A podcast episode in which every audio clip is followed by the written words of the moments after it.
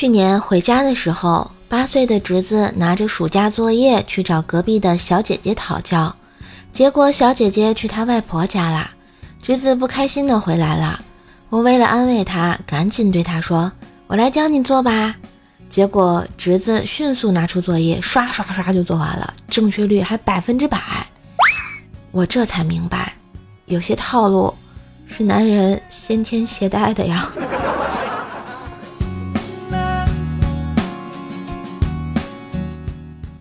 第一次带女友回家，家长里短，女友也是介绍了一些家里的情况。送走女朋友，老爸一脸激动的把我叫到了一边：“儿子，就这姑娘了，一定拿下啊！”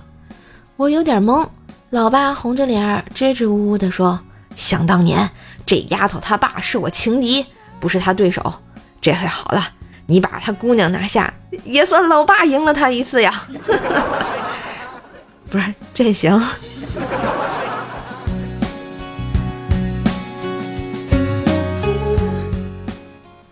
我嫁到对门，是这世界上嫁的距离最近的人，跟没嫁一样。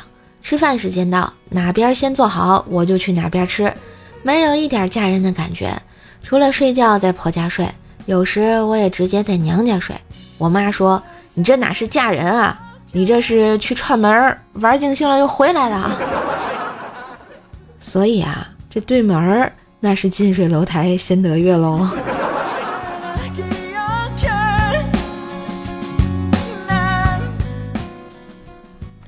小时候家里比较穷，穷人的孩子早当家。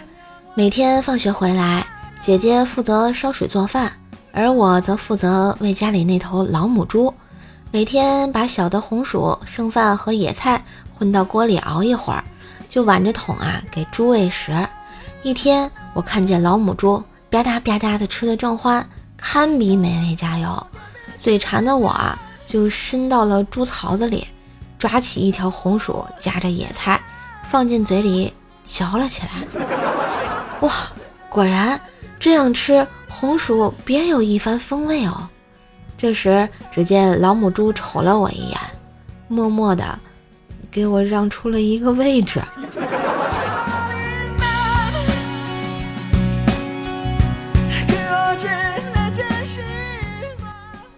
东北同事小张上班的时候闷闷不乐，问他原因，说是昨天相亲又失败了，女方啊嫌他丑。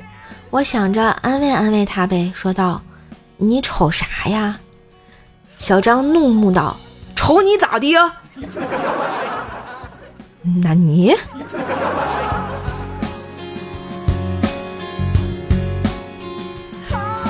嘿，今日份的段子就播到这里啦！喜欢节目记得关注专辑。点赞、留言、分享、打 call， 更多的联系方式，请看一下节目的简介哟。夏天都来啦，瘦瘦的专辑好评在哪里啦？